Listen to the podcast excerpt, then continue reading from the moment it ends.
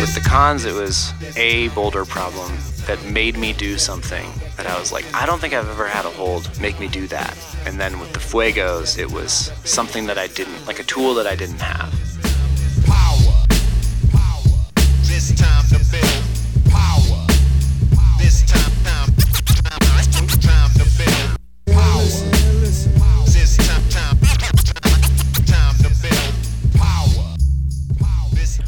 What's up, everybody? I am your host, Kris Hampton. Welcome to the Power Company Podcast, brought to you by PowerCompanyClimbing.com. Winter is nearly here, and for most boulders, that means it's the season. But for many sport climbers, it's now time to start thinking about your training. That is, of course, assuming that our global warming trend doesn't continue to make December and January essentially the summer months here in North America. But if you are starting to think about your winter training cycle, check out our proven plans. Programs that are built from the patterns we've seen be effective for each level of climber, from beginner to expert. I fully believe that you won't find a better, more complete system that can guide you through not only the physical training, but the tactics and mindset required as well. And if the global warming trend does continue, then by all means, check out our Fingers Plus program, which will keep your strength and power high while you're still out there sending. Okay, today's guest is Roy Quanstrom. Roy works with our friends over at Tension Climbing and is a shaper, setter, and as we work out in this episode, a translator of movement. We go into some pretty nerdy rabbit holes here about climbing grips, indoors versus outdoors, and how exactly movement gets translated, and whether or not holds need to mimic outdoor grips to be effective for that translation, and so much more. If you have a home wall or have a friend with a home wall that you climb on, we've got a bonus for you. Trango is giving away a set of Roy's new grips, the Fuego Minis, which I believe are essential for the spray wall user. And I'll explain why later in this episode. We here at Power Company Climbing are adding to the pot with two more prizes for two more winners a set of our Inductor 60 footholds and a free entry into our Boulder Builder course at the Power Company Climbing Academy. To enter, you must keep your ears open during this episode because you have to answer two trivia questions. Those questions are What boulder problem inspired Roy's line of holds known as the Khans? And number two, Roy says that there are two rules to comp climbing. What are they? Once you know those answers, click the link in your show notes to enter the prize drawing. All right, let's get into it. this time to build.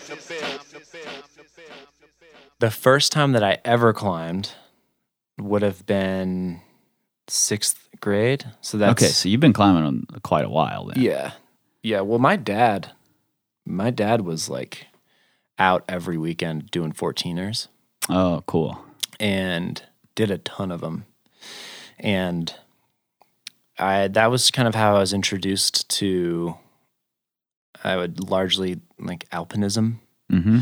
Um, and he would like, he would like let me come sometimes, but then he would just get such intense summit fever that he would just leave me somewhere, like on the mountain. And uh, one time I found myself uh, as a pretty young kid at the junction of, um, you know, where on Long's Peak, where you would go, you go, you take a right to go to the Like boulder field Yeah. to do like the keyhole. The where, like, keyhole, yeah. That's where you hike the mountain. But Mm-hmm. if you go left, you go down the chasm, and then there's like the freaking diamond, Right. you know? And there were like climbers hiking by, and you could see people on the wall. And I was just, at that, I, I say that that's my conversion Mm. into this pursuit of climbing, where like, like something changed inside of me Yeah. where you know I didn't I didn't know that I was going to become a climber, but I knew with everything that I had that I wanted to. That's cool that you didn't like your first experience wasn't in a gym. I, I wondered Mm-hmm. about that because I have some theories about your answers to the, the questions I have here. Yeah. But the reason I wanted to know when you started is because you you know you started back early enough that you've gotten to see this shift into like big mega gyms and mm-hmm. and huge macro holds becoming a mm-hmm. thing. And mm-hmm. and I think in the like gym landscape now there's room for uh, a, a different a bunch of different varieties of shapers. Um, you know, there's Sure. there's the holds that just look cool on the wall but aren't super functional. They're the giant macro holds that you know maybe a lot of climbers would say don't resemble climbing that I I might argue against. Um, and then there's the super functional for the rock climber type of holds. And I think there's room for all of those in these, especially in these big mega jams. Yeah. But I'm curious, where, how would you classify yourself as a shaper? Um, and, and I think in a lot of ways it's hard to classify myself as a shaper. Uh, I'm still struggling with that Mhm. because uh, sometimes it's hard to even classify myself as a route setter. Um, but I, I, I always knew I wanted to make like shape climbing holds, like interacting with the foam and like just being in that space, like just was super intriguing. But I never, and still don't to a large degree, consider myself an artistic person. Hmm. That's Like, interesting. Like I don't really feel like an artist. Like if anything, I I've experienced some really really cool situations while climbing. Like what a climb will force you to submit to. hmm And I think that I can see how a hold would, how certain holds or certain creations of things on a wall can force you into that situation.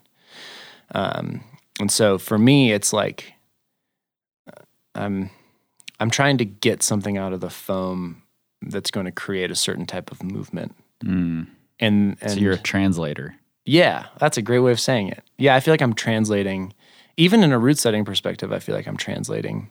But especially like if you bring it down to me making a hold, like there's all these modes of hold shaping that, and I enjoy all the parts. Like this is actually one of the modes what we're doing right now. Sure. Um, but the the earliest mode is this. It's like this in its in its infant state where it's like, oh, I would really like to make someone do this thing, hmm and what's the hold that's involved with making someone do this thing, and you just get to like have no remorse with the material, and just like just like get into it, you know, and um, and eventually it starts to become a thing, and then you start you scale it, and then it starts to become a hold line, and then it gets really stressful, and then there's like deadlines and stuff like that. Then the But, business end comes in. yeah, Yeah, I know that feeling well. Um, do you think you're more often translating from like shape first, then movement, or movement first, then shape? And does that change when it's hold shaping versus route setting, or or does it vary all the time for you? Well, the first line that I ever did was with Kilter, and they're called the Best Friend Jibs, and those were definitely like, I want to shape this this hold. Like I Mhm. want to. Um, there wasn't really a movement surrounding it, right. and like an inspiration in that sense. Like I just wanted to make something that you could block really easily, and it wasn't like just two flat holds that you can put together. It was like this a little more interactive experience. But then with the other two like full lines that I've produced, um, the Khans and then the fuegos, um, both of those have very specific. Like I had an experience on a climb, or I mean, even with the Fuegos, it's it's almost like the experience that I didn't have Mm. that shaped the line. So like with with the Khans, it was a boulder problem in Switzerland that made me do something that I was like, I don't think I've ever had a hold make me do that. Um, and then with the Fuegos, it's it was something that I didn't like a tool that I didn't have Hmm. that I felt. Can we can we dig further into that first with the Khans? Uh-huh. Like, tell me about that boulder Mhm. and what it made you do. And I'm Mhm. interested in this because the Khans look, um, you know, they've got very clean lines. They look Mhm. sort of futuristic. Mm. Um, so I would never have guessed those were Yeah. Born from an experience outdoors. Yeah, yeah. That's. I, I I'm almost glad that you thought that because I, the way that I translate the moves, even though it like definitely came from a rock climb, the way that I'm translating it is in the indoor setting. hmm So I'm not I'm not necessarily like trying to make a granite hold. Right. I'm just trying to make a hold that's going to do the same thing that that super interesting like gift in the woods. Yeah. and it's um uh jungle book. So my first trip to switzerland um i think it was 2017 or 18 um but I I, I still feel like in that on that trip i was sort of coming to age. Like i was like i don't know not not the climber that i am today hmm um, but so uh, when I like met Jungle Book, it was the perfect thing Mm. for me to try and do on an extended climbing trip. And I don't know if you've ever seen it um, I or don't seen know if photos. I have. It is like the it's the craziest looking boulder. You you kind of come, you can look down on it, and it it to me it looks like a like a tornado. Mm. Like it's got like this like big lip that if it were in Colorado, uh, there's no way you'd be able to like grab this lip, but because it's like 120 grit Right. texture, you can just like slap it and stick. But there's this big sort of scoop that comes out of this like 45 degree angle, and you end up doing this like really interesting compression se- compression sequence. You end up on the far right side of that scoop. Then you do this like full body, almost iron cross move to this to the hold. Mm. and um, it's it's sort of tucked around the the opposite side of the scoop so that you can't really mac on it. And it's facing you. So you have to have really good core tension. You have to like kind of stick to it but you end up tagging the far right side of it. And it makes the whole boulder work because the far right side of this hold is is the good part so you end up tagging that with your left hand, and then you like do this foot grapple sequence with your right. Then you end up crossing underneath mm. to like a bad part, and then left hand on top of that, and then you back the right hand back down, and then you back the left hand into like you just end up like doing this. Yeah. Moving your hands. You're like moving your hands like a million times around on it until Yeah. until you're like set up, and then you're like, okay, now you gun for the lip, and like that's when a bunch of people fall, their foot slips or something. But I was just thinking like, like sure you could set this, you could set like that and and I have before like this these multiple hands situations, but the fact that you can come in from such like a um an extreme angle of that hold and tag one side of it and then cross underneath. So that's why on the Fuegos you see that that's like it sort of ripples into the middle. Yeah. I really wanted people to have to grab them from that really extreme angle, like from the side. Like we think about holds um, as grabbing them just like over the bolt hole, and, Right. Like pulling on them out, but um, you know, I I'm always trying to get more out of it. Mhm. Um, like I always, I want to create movement that maybe people expect, but in a way that they would have never expected. Um, so, you know, people have shuffled their hands around on a hold, Sure. but have they done it like this? And I had never done it like that. And so, um, you know, maybe I accomplished that with the foot or with the Khans. I'm curious when you were there climbing on Jungle Book, did you like when you either you found this hand shuffle sequence that worked for you or you know someone showed it to you or you saw it in a video or whatever. Mm-hmm. Did you at that time think what is it about this hold that makes this happen? Yeah. That sort of forces us to interact with it in this way. Yeah, I, I was like obsessed. Hmm. I have like a hundred photos of this hold. like, I wasn't even expecting to like shape it. I didn't think that I had the ability to uh, at the time. It was just more of an appreciation. Yeah. Like, oh man, this is like what a just what an incredible experience to be able to have. Um, not only being in Switzerland and like that whole thing, but just like to be able to be climbing on this boulder and to like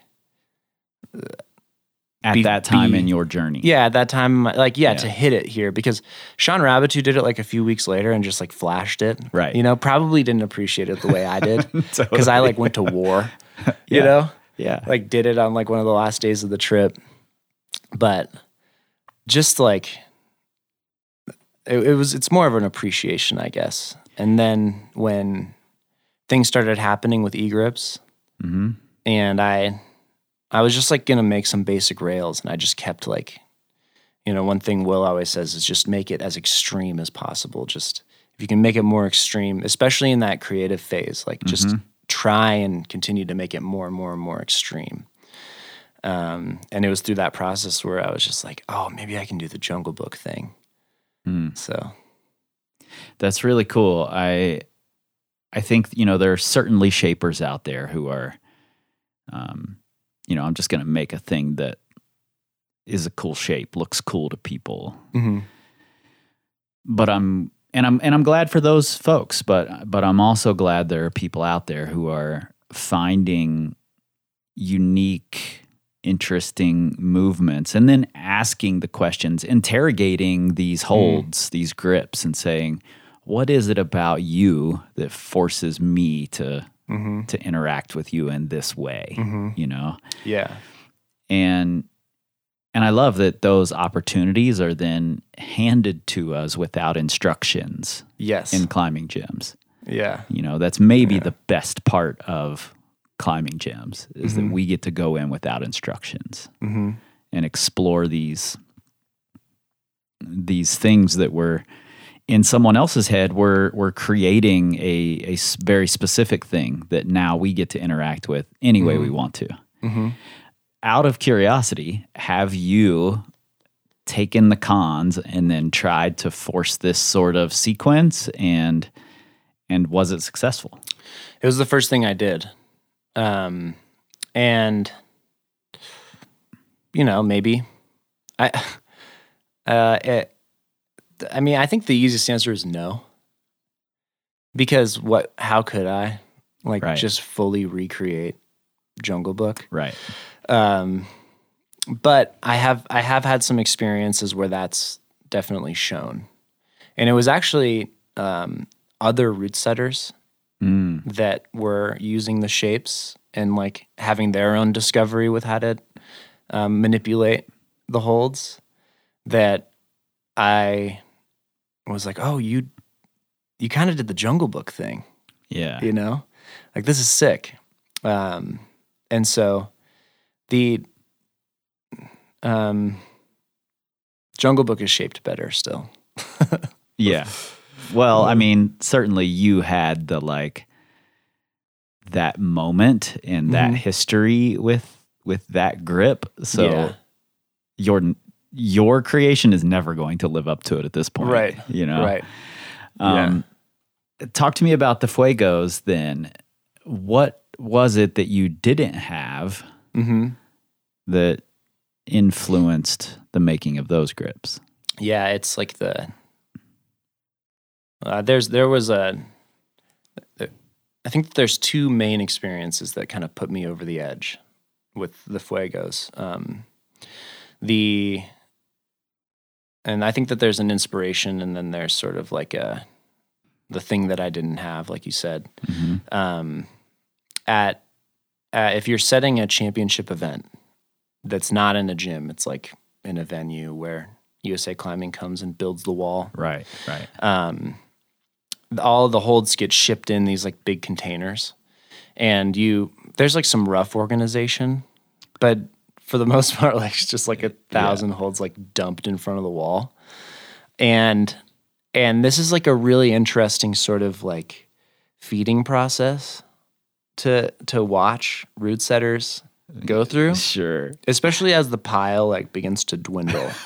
you know, like to get cutthroat in there? yeah, it's like a it's like a like a psychological sort of experiment where um, at first all the fashionable holds are getting picked. Like, oh, I'm going to take this, I'm going to take this, and and you set finals first. It's all sort of by design. Um, but uh, on this particular year, I was setting for a lot of the younger categories. This is at youth nationals, and so like um, setting for the the C's and the B's, um, and and there there was like this thing that I kept wanting to do, which was make them um, on a slab, make them jump up on a volume. You know, like when you're you're dynoing, but not really to a hold. You're more dynoing to like get your feet up Mm, sure. on a volume. Yep. And then you tag a thing. You grab a thing. And this thing could be anything, just so Yeah. long as it's really bad. Yeah. And we ended up going with the bear claw Mm. for this. Mm-hmm. But what I really wanted was a lighter. Like I Mm. wanted to bolt a a literal lighter to the wall and just make them like just like snag this like super Crosley pinch because the one thing that we can't or, or as a route setter especially with a younger category and even if when you get into like the older categories of the youth circuit and even in some senses on the pro level the pinch is really problematic hmm. from a fairness perspective because hold shapers in a lot of ways are a lot like route setters where we want the person who's climbing on it to use it the way we want them to use it Sure. and so what happens with the pinch is it just becomes this sort of fat loaf thing. Mm-hmm. And when you add that hold type, when the majority of that hold type is like that, and you're trying to ask a young category in a climbing competition, when you're trying to ask the question, can you pinch? Like, are you set up to do this? Uh, it's it's like a lost question. Like I don't feel like I can ask that question. I, I don't feel like I can ask that of the competitor and not just let some person with big hands Right. in in past like a certain level. Mm-hmm. Um, this actually happened with Drew Ruana Mm. um, at like a pro am comp that I set.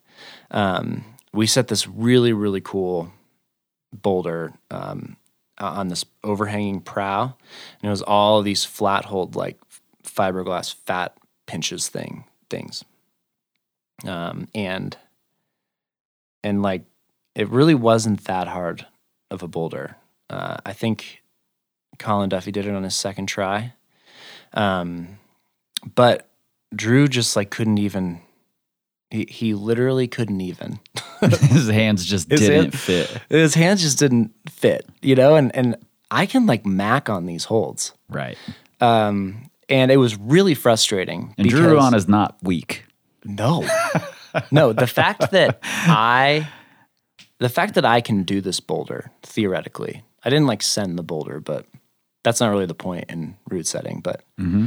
for me to have a better chance than Drew Yeah. on a climb is like I haven't done my job Right. as a route setter because he is in every way better than me as a rock climber.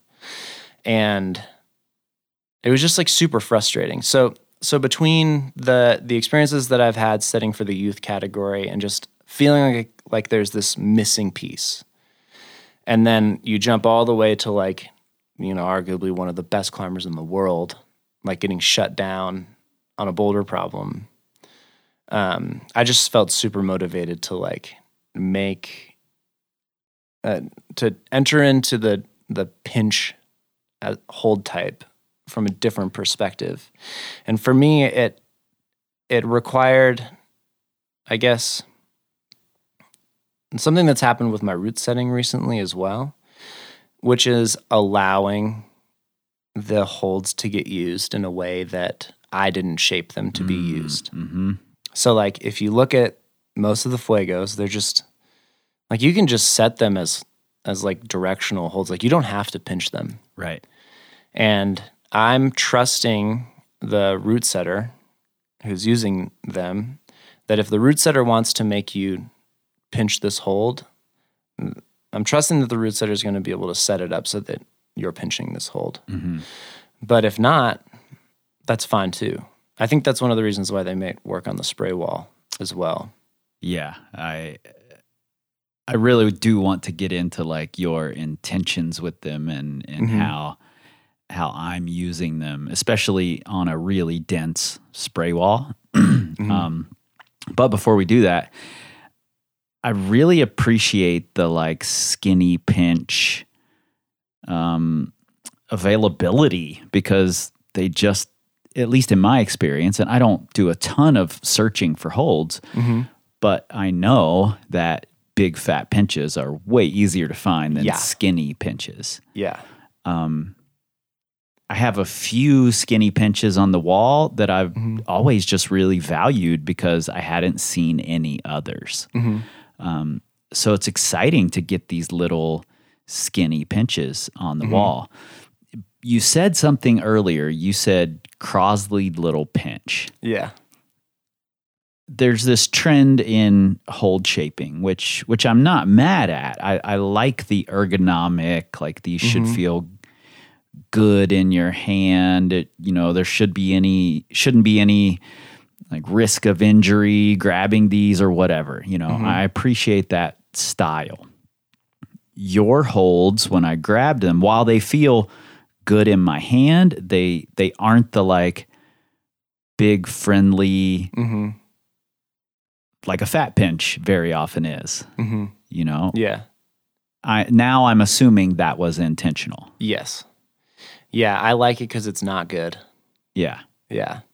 This is um And I wouldn't call them tweaky per se. right. They're not unfriendly, Yes. but they do sort of force you to have to use your hands Yeah. instead of just you know being able to hold the thing. Yeah. Well, that's a good compliment. that was very intentional. Um, and it's something that's very intentional in my route setting as well. Um, that there's a distinct difference between what a route setter is trying to accomplish in the commercial environment and what a route setter is trying to accomplish in the competition environment. And honestly, it's one of the reasons why I'm not interested in commercial route setting as much anymore because the competition environment um, well i guess i'll say in the commercial environment the thing that i would motivate my route setters to think about is uh, who's going to want to climb this more right. than once Yeah. and then you move into the competition mentality and you're asking how can we get them to not want to climb this like that's the test like the test is is doing the thing that that you in a way don't want to do. That you were hoping you didn't see today. yes. Yeah.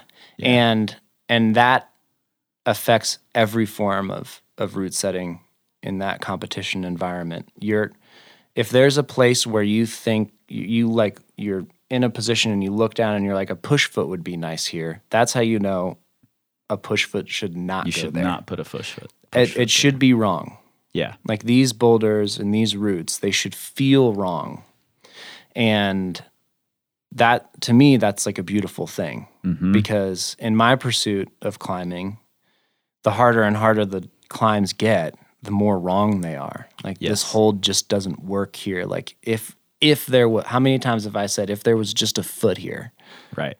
you know, but there's not. And I think that this is like a beautiful p- piece of of pursuing climbing in the way that I enjoy pursuing climbing and and I think that the best route setters are the ones that can make the most wrong work. Mm. Um, That's cool. Um, when I was putting some of these on my wall, I had some of those same like pangs. That's that's not exactly the right word, but it's pretty close. Um, where and I think a lot of spray wall owners, home wall owners do this. They they put the hold where they want it mhm. right? You Yeah. know, they they orient the foot the way they want the foot oriented. Mm-hmm. And especially as you get more and more dense on a spray wall, you don't always have that option. Mm-hmm. And these were these holds were forcing me to put them on in ways that I was like, "Oh, I'm not going to like that at all." Yeah. That's amazing, you know? Yeah. I had that reaction multiple times, especially with the the slightly bigger ones. Yeah. Were really forcing me into that. Yeah. Yeah, I could see that, especially with how dense your spray wall is. Mm-hmm. When you're sessioning on your spray wall, is it hard to get outside of yourself? for sure. And i think i think it has to be a practiced and learned thing you know? Um, i think it helps to have a partner who climbs things differently than you do because i can always ask myself you know how would nate climb this? How would zach climb Yeah. this? Where would zach want a foot? Uh-huh. let me put the foot where zach might want it Yeah. you know? And and then i know i'm going to struggle Mhm. um, otherwise, I I tend to fall into that same trap as everyone else. Like, Mm-hmm. oh, this this move would be hard with a foot here, so I'm going to put a foot there, Mm-hmm. and then all of a sudden I can do the move three tries later. Yeah. You know, that's what I fall into, just like everybody else. I think. Yeah. Yeah. When you were shaping these holds, um, one of the first things when you were sending me photos was that jumped out to me was the use of the dual text. And I'm curious to hear your philosophy on Hmm. dual text. Yes. I think, you know, I remember when dual text first came out and when like some of the early holds, like So iLL had that light bulb that, mm-hmm. you know, oh, classic. was just a Yeah. nightmare to hold on to. Yeah. There's some Nicros stuff. Yeah, there were some Right? Nicros holds. Um, Yeah. but I think dual text has become more of an aesthetic thing for a lot of companies as Mhm. opposed to a functional thing. And again, I'm not mad at that. It is it is what it is. Mm-hmm. Um, it just doesn't cause me to interact with the hold in a different way when it's purely for aesthetic reasons. Mm-hmm. And I really love it when dual text forces me to interact with a hold differently. Mm-hmm. Yeah. So I'm curious uh, with your philosophy with dual text, particularly with these holds. Yeah. Definitely on the bigger ones, I wanted to eliminate the wrap Mm-hmm. on top of the hold. Mm-hmm. Um, that's just like a really easy thing right off the bat. Like you can't just like false grip it on Yep. top and dangle. Like you, you have to. The dual text in these holds forces you to actively grab the hold, Mm-hmm. even if it's on like a vert wall. But um, I have a long history with dual text. Um, it's actually how I got inter not interested, but how I got invited to start shaping. Mm. That's how it all started. I was I was um, setting at Ascent Studio and we were doing like all sorts of just like either member stuff, like member like bouldering league sort of stuff, Mm. or um, like we were doing a lot of the collegiate circuit around then, and we were starting to get get into like the pro am style bouldering and sport comps, and Yep. and I just started like instead of tweaking a boulder, I just started dual texting holds Mm. On the on the boulders. So like you know, the the classic example is um, you're climbing out of a steep section on a sport climb and you hit a head wall and then even if a hold is upside down, you can just like smear on it. Right.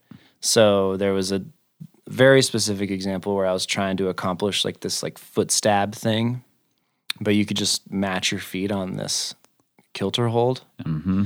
And so I dual text it and just eliminated it as an option. Now, when you say you dual text it, Yeah. are you like sanding it and then putting like urethane on it or something? What are you doing Yeah. that's Well, the the way that I was doing it, there's a lot of ways to dual text a hold or no text a section of a hold. Um, but if if if you're a route setter listening to this and you can identify a hold where there's a live edge, so there's a section of the hold that's raised. mm-hmm. Um, the like the drop art stuff, the Yep. eGrips drop art stuff Yep. the whole kilter sandstone line, Mhm. basically. There's a section that's raised. If you just hit that with 60 grit and then 80 grit and then 100 grit, just keep sanding finer? all the way down to 4,000 grit, you're going to be able to see yourself in that hold because the, the plastic isn't textured. Like the foam is the texture Right. and then you mold it. And if you've ever broken a climbing hold in half, it's like a beautiful, shiny Mm-hmm. material, and you can uncover that. And I, I, I love that. I mean, I love what comes out of it. I also love, like, putting my respirator on, putting my headphones on, like yeah. grabbing the palm sander and just like being there for a little bit and like discovering like I almost feel like an archaeologist and it's like this is going to be shiny. And Ian Powell used to always tell me that like just make it into a car hood. Yeah. Um and so that was my whole Swishahouse. Mm, Swishahouse taught me how to taught me how to dual text, I love it. drip and paint. Yeah. You know. Like candy painting all your holds. Yeah, exactly. I love it. Yeah, dripping stains when I switch lanes. Yeah. Well, something that I thought was interesting with these these fuegos is, you know, there's the obvious the Dultex is there and keeps me from standing on them when Mhm. they're, you know, oriented as like a vertical ish pinch. Most vertical ish pinches become really good feet. Yeah, You know. Yeah, and especially at steeper angles you're not you're not even going to try to push off of some of these little Yeah. fuegos but one thing i found that i didn't expect um, is that some of the ones that are a little slopier um, and not the tight little pinches Mhm. when i would use them um, you know air quotes wrong like Yeah. come at them from the wrong angle uh huh. the Dultex would be right where I wanted my thumb Right. almost every time when I tried to come from a wrong angle Yeah. on one of these holds. And so it would force me to load it a little differently, to Mm-hmm. create tension differently than if I could just put my thumb against texture. Yeah. Right. know? And and I really appreciated that. Yeah. Good. That it's like minimal dual text. Yeah. still looks cool, Yeah. but then it is also forcing me to interact Mm-hmm. with it differently. Yeah. I mean, there's, I think that there's all sorts of functional uses to dual text that, um, like you just pointed to a great one. There's, there's just another thing about dual text. Like when I was talking about the the pile, Mm-hmm. Like this pile represents a lot for me because when you watch the route setters go into the pile, like we're like fish, like it, they're like lures. Mm-hmm. You know, you you see the dual text and you're like, oh, what's this? Totally. You know, so there's like some salesmanship to it for sure, and that's yeah. it's probably why you see it more and more too, just here and there. Like there's there's something in all of our brains that likes things that are shiny. For sure. And I think it's really interesting too when when you are simply putting dual text or, or a section of no text on a hold, um, more or less for the hell of it, that that the long-standing under that for the longest time the understanding was you don't grab dual text Right. like it's just off Mm-hmm. You know, Which is funny to me because some of the first dual text holds I saw. The light bulb. Yeah. yeah. You, and in the PCA, they were like dynoing to it. Right. on the slab. um, but it was really, it's been very interesting. I think this is a coaching thing, but I remember back when you saw dual text as a competitor, um, or just, I guess, as a climber, but if you saw dual text on the wall, you knew you weren't grabbing the no text side. Mhm. Now you're seeing climbers take a particular interest in the opportunity to grab the no text side of something. Yeah. So, you know, I think we're learning to exploit this more and more Mm-hmm. as a form of usable surface, Mm-hmm. more so than ever. And, um, you know, that the the idea that you have to grab something that has texture on it is is no more. Like, Yeah. they're savages. It's really interesting the the like way we engage with it based on just our like the paradigm that we have Yeah. from whatever. Mhm. And I think we can learn a lot from especially the younger competitors who are just grabbing dual text, standing on dual text like Yeah. it doesn't matter at No all. remorse. And, you know, I've had people tell me, like just straight up tell me, those footholds are pointless. You can't stand on those. hmm I'm like, what do you mean you can't stand on them? Yeah. And they're like, well, you just can't. That's there. There's no texture. Right. I'm like, wow, okay. Perfect. I've I've seen real rock that's slipperier Yeah. than this. You know, Right. That's that's why I made these things so that people like you could learn to stand on things Yeah. like this. Right. Um, so I think we have a lot to learn from not only those competitors, but just you know the idea of no texture, mm-hmm. usable surfaces. Yeah. Yeah. I mean, we're, I think as route setting continues to challenge the expectation hmm of climbers, the more you're going to see these sorts of developments with the way that we use, the way that we understand usable surface. And the funny thing is, it's like the, my favorite thing is when someone says, "Oh, that would never happen outside." you know, Yeah, totally. it's the best. I was actually at the rock shop on the UFO boulder, and there were some people talking about some of the route setting at Momentum. hmm And They were talking about like a paddle dyno Yeah, and they're standing in front of Bustalung right. saying that would never happen outside. Meanwhile, there's like a legit paddle dyno, Yeah, like right there. yeah. It's so funny to me. I, I've been working on a, a coaching course uh, about movement, and I just finished a module literally yesterday. Uh, talking about comp style boulders and mm. and why they're valuable Yeah. for even just the rock climber. Like doesn't mm-hmm. matter if you want to be a good comp climber or not. We're not Right. even talking about that.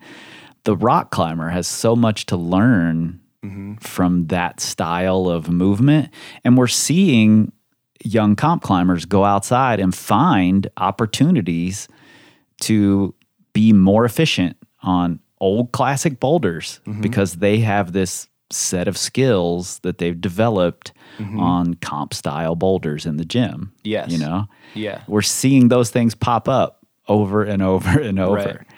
Right. And I and I love it. And I think dual text represents one of those things or no text represents one of those things where we can we can introduce you know working on someone's anxiety around standing on or grabbing a hold. We're no longer just able to work on the physical parts of movement, but also the mental side of it For sure. that then shows up in the physical side Yeah. downstream. Right. You know, Uh, yeah, I think that's a great point. I speaking to the mentality side too. I think this is one thing that the a, a comp climber, especially someone who's grown up in that environment, hmm I think it would be useful for anyone who is trying to better themselves in the sport of climbing to consider the the type of mentality that's required to try and flash something that is a terrifying Yeah. and b totally wrong Yeah. like what what sort of mental state do you need to be in to be able to execute under those conditions and you will find yourself climbing very very hard. Yeah, the the adaptability, the embrace of the unknown, hmm just just the, and the effort level required. yeah. You know, that i mean we always say this is a little gnarly but we always say there's two rules to comp climbing um, accept death and and always be ready to rip it. Yeah, So like it happens every single time that you the, the passivity Mhm. is what will make or break. Not not we don't even have to be talking about comp climbing, but sure. when you're talking about executing on a on a rock climb, hmm that being able to eliminate that passivity and just make this attempt everything that you have um, you know this is something that i feel like we're all striving for um, and i've i feel like i've found that inspiration a lot setting a lot of these comps and and like watching a competitor just grab the wrong side of a hold and Right, like in a way that I was like, oh, but isn't isn't the Notex side off? right. You're not supposed to be able to do yeah, that. I, I thought this was wrong. People thought that about volumes too. Yeah. early on, where the volume was just supposed to be a thing to put a hold on. Hmm You know, but now it's like you're just standing in bolt holes. on the yeah, I mean, I remember at a World Cup. Um, was not a year I was emceeing. I was just there interviewing folks. I was doing a project with Angie Payne about uh, pressure in competition, and I was standing right in front, and Shauna Coxsey is not doing a boulder, Mhm. and then she just turns around to the judge, and she's like, "Is this in?" yeah, And he's like, Yeah, I guess so. And I'm like, What is she asking that for? Like that that doesn't matter. yeah, Like, that's not even uh, she's not gonna use it. yeah, And then she uses it for the uses this corner for the entire boulder and mm-hmm. just does the boulder like it's V2. you Right. know? And I was like, What? I, ne- Yeah. I never saw it. Even even when she pointed it out to me and was like, "Look, here's this feature," I I don't even see it. yeah. you know, so cool. uh, I think we just have so much to learn, and it's cool to know that people who are out there shaping holds are also thinking about these ideas of anxiety and effort and um, just the willingness to give it everything and building that into the whole design the Yeah. best they can. Right. You know, trying to help us translate. I, I think that's so important. Yeah. And I, I love it that it's one of the places where comp climbing and outdoor climbing are married. Yeah. This idea of wrongness. Mm-hmm. Um, I find a lot of solace in that Mm. when I'm shaping. Like, regardless of the thing that I'm thinking about when I'm working with the foam, I think the end result is going to be applicable in either pursuit. Like, this, it's not just going to be the exact thing that you thought you were going to Right. and and I just I just love it that we can find areas where these two aspects of the pursuit of climbing are are married and very very much the same. Totally. I it it bothers me a lot whenever I see some of the old bitter climbers really just bashing either holds or movement styles or setting Yeah. styles in gyms because there's there's so much crossover and they aren't able to see it because the hold doesn't look like a hold outside Yeah. You know Yeah. I, I just don't quite understand that Yeah. um, do you think there's value, just out of curiosity, in recreating the holds that we see outside, like the these, you know, 3D scan, Mm-hmm. and then recreating those holds. I think it's I think it's really cool. Same. I think it's very cool. Like uh, they 3D scanned circadian rhythm Mm. early on. The Mimic guys did. Mhm. And first of all, I was like, "Well, why did you scan this hold? Like, this is like." but yeah, no, I think it's I think it's very very cool. Is it necessary? I don't think so. Mostly because this is one of my convictions, I guess, about movement, where the the movement isn't always about the hold. Mhm. The movement to me is about the the implication of the hold. Mm. The the situation. Like we talk about situations a lot Mhm. and and so to recreate an outdoor move first of all like i think if you scanned the holds on esperanza and then put those holds in the same style roof in a gym Mhm. it's likely still probably not going to be the same Sure. just from a material perspective Mhm. like the materials are just so different. Do I think that would be really cool? I think that would be very cool to just be like crimping these ear things like Yeah. in a gym. Like that'd be really cool. But now when you think about Esperanza as the the the situations that you- you're put in, like you know, grabbing these really bad crimps, like building your feet super high and kind of like pouncing out Right. of that position into like a hold that's facing the wrong direction and like fighting your momentum. Well, now now we're not talking about holds. We're talking about something that's a little bit more zoomed out from Right. there.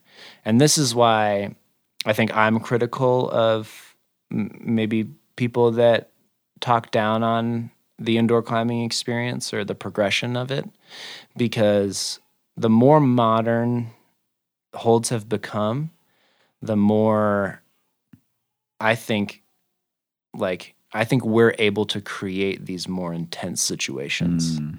Like if you think about the Boulder Jungle Book, like that feature could only exist in a gym with like massive volumes and Right. like crazy jibs and Mhm. things like this. And for the most part, that's kind of what's happening Yeah. in super modern style rock climbing, or sorry, indoor, super modern indoor climbing.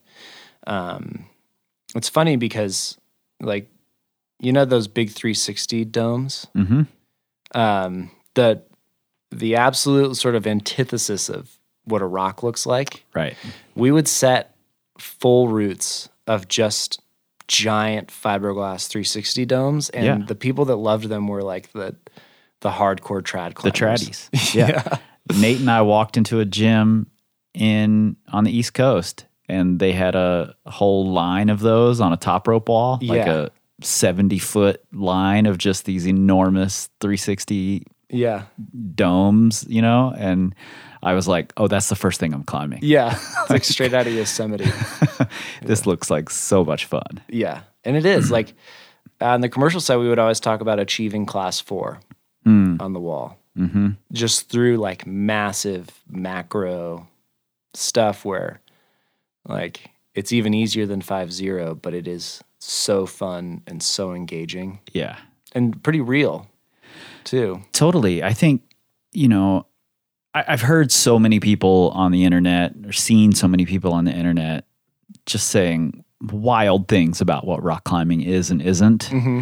Um, you know, like I've heard people say rock climbs don't have kickers. Uh, I can point to dozens of them off the top of my head that absolutely do. Yeah. You know, yeah I've heard people say rock climbs don't, you know, they don't break on even planes. I'm like, what are you talking about? Mm-hmm. You know, you obviously have not actually been rock climbing or Mm-hmm. something, you know. yeah and i feel like maybe you're just maybe the thinking there is a little too specific Yeah. you know I talk a lot in my coaching course about principle versus prescription. And and I'm far more interested in coaching from a principle perspective than a prescription perspective. i like that uh, and particularly movement. I'm, in general, I'm not super interested in the tiny little details of this move you found you were bad at and you want to recreate it here. Mm-hmm. I'm more interested in what are the bigger, more global ideas that were difficult for you. Mm-hmm. You know, was it position you're not finding? Was it tension you're not creating? Was it intention you weren't creating? You mm-hmm. know, what about that made that hard for you? And then let's Yeah. work on that instead of you need to have this finger oriented this way and this finger on this crystal to make this move Right. hard. I Right. agree with you. I don't think it's about the hold as much as Yeah. we want to believe it is. Do you find yourself fielding a lot of those questions? So many. Yeah. so many people want to get really granular and really specific mm-hmm. and in doing so i mean it's you know the old saying you're missing the forest for the trees mm. you know mm-hmm. they want to get zoomed in on the details and they're missing that they just aren't able to give effort or they're Sure. not paying attention to positions at all Sure. or you know something bigger mm-hmm. is is completely missing from Yeah. this equation Yeah. Interesting. I've I've never taken one of your courses. I've always wanted to, but I, I've I've wondered what it would be like. You know, is, mm. What would I be? i'll set you up with this one when it's All right. when it's out. Yeah. Let's talk details about these fuegos. Um, when I first saw them, I was excited because A, I love pinches, and B, I don't have enough skinny pinches, you know? Yeah. And I'm like, these are going to be really valuable. And as a home wall owner, I end up with spaces on my wall where a lot of holds just won't fit. Yeah. These little pinches are an interesting shape and i'm curious what your intention was here did you have spray walls in mind at all when you were creating these things or was it purely from the i need this lighter i'm bolting to the wall Definitely spray walls were Okay. in mind because vacancy on the beast at Mm-hmm. tension yeah is is a premium, Mm. and um, I really wanted something that people would be excited about, not only in these other environments that we've talked about, but in that training environment, like in on that spray wall environment. Like I only climb these days on a spray wall or like setting for a climbing competition right and being able to have that create creative outlet on the spray wall with the screw on one specifically Mhm. was really important. And um i for for e grips, which is now trango i guess for the for the brand formerly known as egrips um, uh i like present i'll like present an idea uh, as a line. And we were down in waco for our shapers summit and i like presented this as an idea um, and I, I had made one of like the early lighter holds like the screw on ones Mhm. and ty like goes into the back of his like thousands of holds that Sure. he shaped yeah and he comes back because I had explained it to him. I was like, I want to make, I want to make this hold and like do this thing with it. He comes back, and it's like a two screw. It looks like a little like piece of rabbit poop, like, and it's a hold, and it's it's the hold. Like it's mm. exactly what I was trying to make, and he had shaped it in like 1992 or something. Wow. And and obviously like that hold is for a spray wall Yeah. because that's how you set back then. Like you mm-hmm. didn't have commercial climbing walls and spray walls you just had right. a more communal version of a spray wall. Mm-hmm. And i don't know i found that to be super inspiring. To sort of modernize this really sort of original thing that that ty had done. Um, and so yeah that i guess that's a really long answer to say yes. The spray walls were were very upfront with those the, the two smaller sets. Cool. For sure. Yeah, I when I started putting them on, like, well, first off, you see the holds. I get excited about big holds. You know, Yeah. I'm like, oh, Yeah. oh, I want those big holds. Fuck, I don't have room Yeah. for those big holds. You know, yeah um, but I do have room for small holds. And my initial thought was, okay, I'll fit, you know, five or six of these on my wall somewhere. And what I discovered when I started putting them up was that they're of a particular shape that, because of the shapes of holds we've had forever, there are these very particular open spaces left on mm-hmm. my wall. Mm-hmm. And they're the shape of these little fucking pinches. so not only do I have space for like a hundred of these things on my wall, Oh, that's awesome. but they work really well because when you grab these little skinny pinches, you're pulling out mm. A lot of the time. So they can go in between holds that are uh, maybe slightly larger profile. Right. And I'm not worried about like bashing my knuckles if I slip off of Right. them because I'm not going to just slip off along the plane of the wall. Yeah. If I come off of these pinches, it's going to be coming out from the wall. Yes. So they don't give me that same fear as if I put a little micro crimp in there Yeah. that I might Mm, just destroy knuckles. my knuckles if I Yeah. blow off of.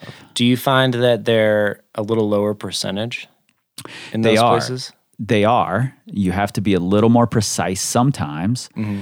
But I was also surprised that in the spaces on my wall, because of the shape of the holds all around them, Yeah. I can I can butt them right up against other holds, and I don't feel like I have to be super precise. It definitely increases the precision, Mm-hmm. but not to a point where I'm like I'm not even going to try to go to that hold unless I'm going off of something good. Right. You know, That's great. I can't say that that was something I was thinking I didn't about. even expect it until I started screwing them to the wall. Yeah. And the first time it happened, I was like, "Oh, that's cool," Mm-hmm. you know. And then the second time, I'm like, "That's coincidence." And Right. The third time, I'm like, "Fuck, I need Yeah. more of these little pinches." I, I could see that because you know the majority of holds the the taper and a lot of times even the usable surface they're, they're circular.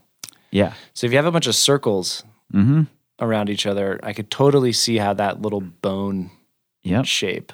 Totally. You end like, up with all these little bone shapes and it fits Yeah. really well in there and doesn't make me feel like I'm going to destroy my knuckles, Yeah. which I Yeah. which I really appreciate. Yeah. Um, because I've struggled to find holds I can put in a lot of those spaces Cool. that are small enough but also give me some confidence to Yeah. really go for and to really pull on. yeah, that's very cool. Yeah, I appreciate you letting me know.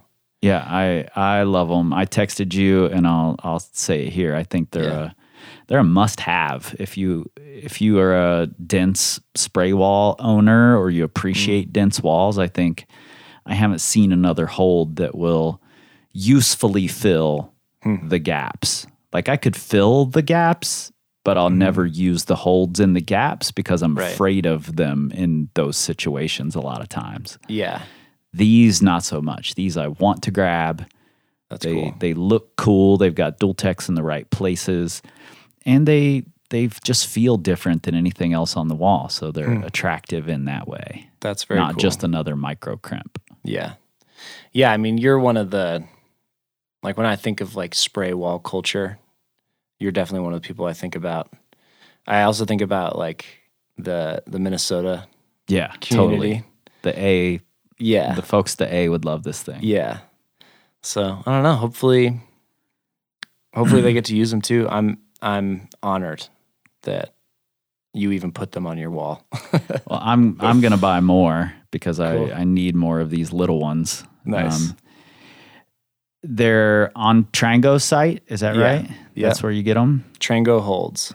Okay, I'll make Yeah. sure I've got links to them here. And Cool. if you've not seen them, I'll have some photos of them up on our social media. I'll have some videos up of you know how I've put them up in the machine shop and how I'm using them in there. And there's links to them in the show notes there for sure. Very cool. Um, where can people find you? Uh, I guess you could find me on Instagram, but I'm. It doesn't really fit my personality very well, especially now that I'm a new dad. Yeah, To like just be seeing all my friends sending everything. so congrats by the way. thank you. Yeah, it's incredible, but I haven't been on social media in a, in a few months, but I guess you could find me there. Yeah, and you work with folks over at Tension Yes. as well. Yeah. So Yeah. people can find you on the YouTube. They can definitely find me on the YouTube, the Tension YouTube. Yeah. And uh, Roy at Tension Climbing. I'd love to outfit your spray wall with tension holds. Yeah, totally. Do Uh, it. Yeah.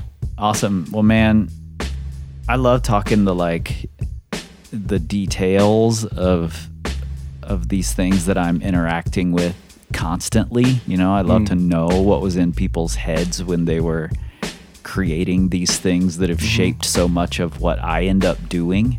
Mm-hmm. Um, so I, I appreciate the thought you're putting into it and and you Yeah. sitting down and telling me some of it. Yeah. Thanks. I've appreciated the conversation. See, this is exactly the type of conversation that makes me so appreciate having the ability to record these in person. Roy is thoughtful, intentional, and deliberate, and I think that shines through so much better when we can sit down across from each other and spend an hour exploring these nerdy rabbit holes. Roy, thanks for the great conversation. Let's do it again soon. You all can find links to Roy and to his hold lines right there in the show notes in your pocket supercomputers. And did you catch the answer to those trivia questions? If so, click that link in the show notes, get entered for the three prize drawings a set of Fuego Minis from Roy and Trango, a set of our Inductor 60s, and an entry into our Boulder Builder course.